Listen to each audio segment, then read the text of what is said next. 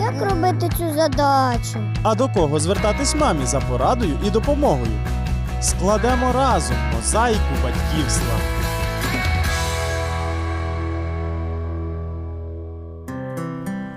Вітаю в ефірі програма Мозаїка батьківства і з вами Олена Стангеліні. Мамо, це для тебе.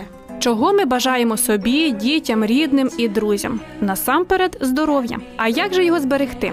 Наприклад, Бенджамін Франклін радив нічого зайвого, рано лягати і рано вставати. Ось що робить людину здоровою, багатою і розумною. Що таке може бути? Звичайно, є і інші важливі фактори здоров'я, проте значення повноцінного відпочинку і достатнього сну важко переоцінити. Але що робити, якщо дитина засинає лише після того, як остаточно змориться і вкотре випробує терпіння батьків? Послухаймо рекомендації сімейного консультанта Лідії Нейкурс. Тихо. Мама вчиться виховувати.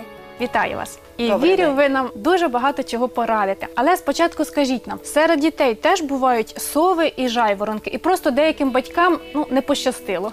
Я э, не согласна даже с такой постановкой вопроса не только у детей, но и у взрослых. Э, Дело в том, что дети будут ложиться спать тогда, когда их укладывать начинают. Дети будут так засыпать, как их готовят ко сну. Дети будут так вести себя, как родители им разрешат. То есть вся вот эта схема укладывания или э, подъема, она зависит от того, как ведут себя родители. И у взрослых то же самое. Как э, себя взрослый приучил, так он и себя определил. Или к сове, или к жаворонку. Тобто це більше як звичка, Так, так? а, а рожденных детей или взрослых таких не бывает. Але от е, ми знаємо, що є сім'ї, в яких діти засинають ну лише тоді, коли вже остаточно зморяться. Есть І такие. е, десь на підлозі, в кріслі, але не в ліжечку. І Ага. потім їх переносять, починають роздягати, вкладати. От що робити в такій ситуації? Ну, во-первых, нужно посмотреть режим э, поведения в вечернее время родителей со своими детьми. Это конкретные вопросы. Э, Что делает ребенок до того, как его кладут спать? Это первый вопрос. Второй вопрос. Во сколько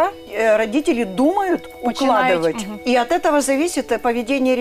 если родители э, определяют такое серьезное внимание этому вопросу, то они определяют для себя так. В 9 часов, например, ребенок должен ложиться спать. Сколько времени до этого, 9 часов, должны родители готовить ребенка сколько ко сну? часов? Два часа. То есть э, не то, что с ним сидеть два часа, а смотреть, что делает ребенок в эти два часа. Это связано с тем, что активность и двигательная, психологическая активность, возбуждение у ребенка увеличивается по сравнению со всем временем целого дня именно к 7 часам вечера.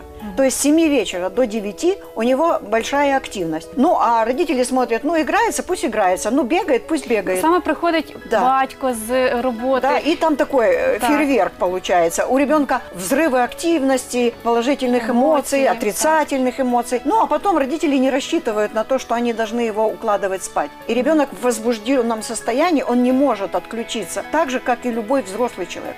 А поэтому очень нужно следить за тем, э, что ребенок делает вот эти два часа перед сном. Если он смотрел мультики, он будет плохо засыпать. Если он какие-то активные игры игрался, и кто-то с ним там смеялся, это что там э, бабушка пришла или дедушка или кто-то, и он был в возбужденном состоянии, он будет плохо засыпать.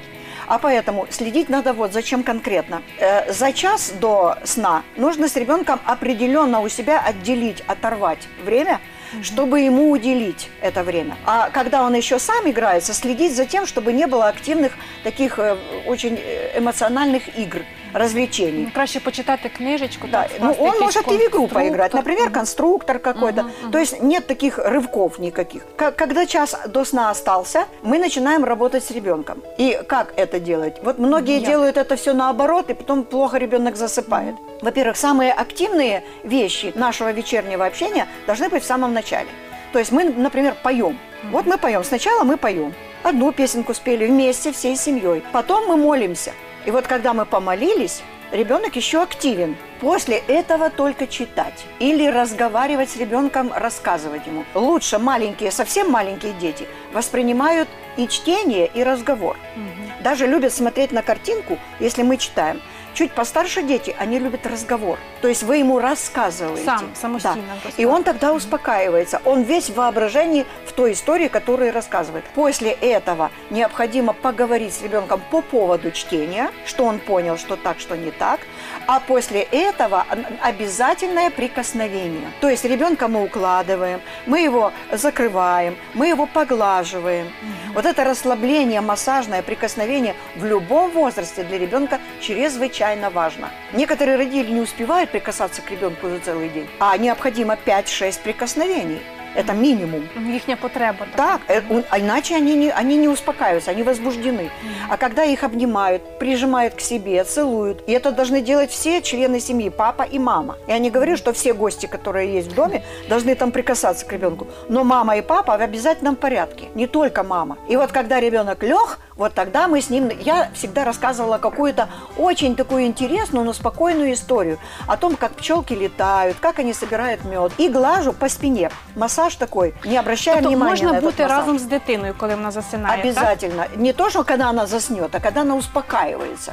Потом мы ее погладили, а- раскрыли. И обязательно вот эта молитва короткая перед сном. Э, Многие дети не могут заснуть, потому боятся темноты, боятся одиночества. А поэтому, когда мы молимся, оно снимает вот этот стресс Ангелы охраняют. Они вот сейчас здесь в комнате. Ребенок себе представляет. Фантазия какие у него ангелы, працює, как так. они летают по комнате, как они его охраняют.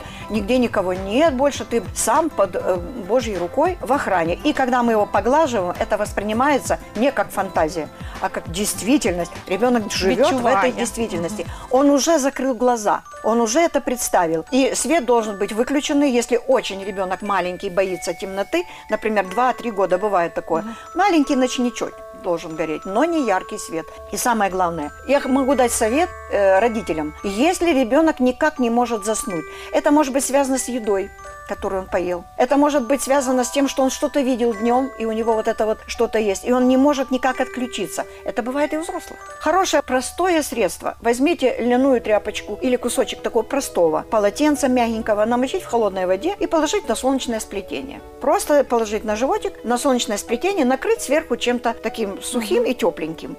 И когда он согревается, вот это вся возбужденное состояние его исчезает. Ребенок усыпает. Вы потом снимаете это все. Лідія Дмитрівна, ви згадали е, їжу, що це впливає на дитину. А Да. ось така ситуація. Дитина уже в ліжечку. Да, просить їсти. Просить їсти, Мгм. пити, а потім на горщик, і так воно все по Это черзі. именно связано с тем, что ребенок не может отключиться ко сну. Он себе представляет, что он сейчас будет лежать и никого не будет рядом. Он не хочет этого состояния. И потом придумывает себе разные ситуации, как бы еще с вами пообщаться. Это дефицит внимания, дефицит общения. Это, это все последствия. Але що робити? От як е, реагувати? Задовольняти потребу чи Если просит, да. Приятно Но если постоянно. вы проведете так, как я сказала, вот эти вечерние часы, ни воды, ни еды, никаких горшков, ничего не появится. Он не об этом будет думать. Ведь когда мало общения, и вы его с игры взяли и положили спать, у него как раз вот это есть дефицит. Объявляется дефицит. И он думает, каким образом, это же умнички. Умнички, молодцы, что они так делают. Они хотят еще пообщаться. И поэтому придумывает что-то.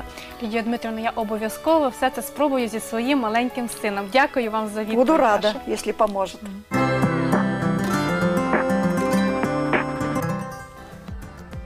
Ви слухали бесіду із сімейним консультантом Лідією Нейкурс. Якщо у вас виникають запитання щодо виховання дітей або побудови сімейних стосунків, телефонуйте нам на номер 0800 30 20 20. А я, Олена Стангеліні, прощаюся з вами до наступного ефіру.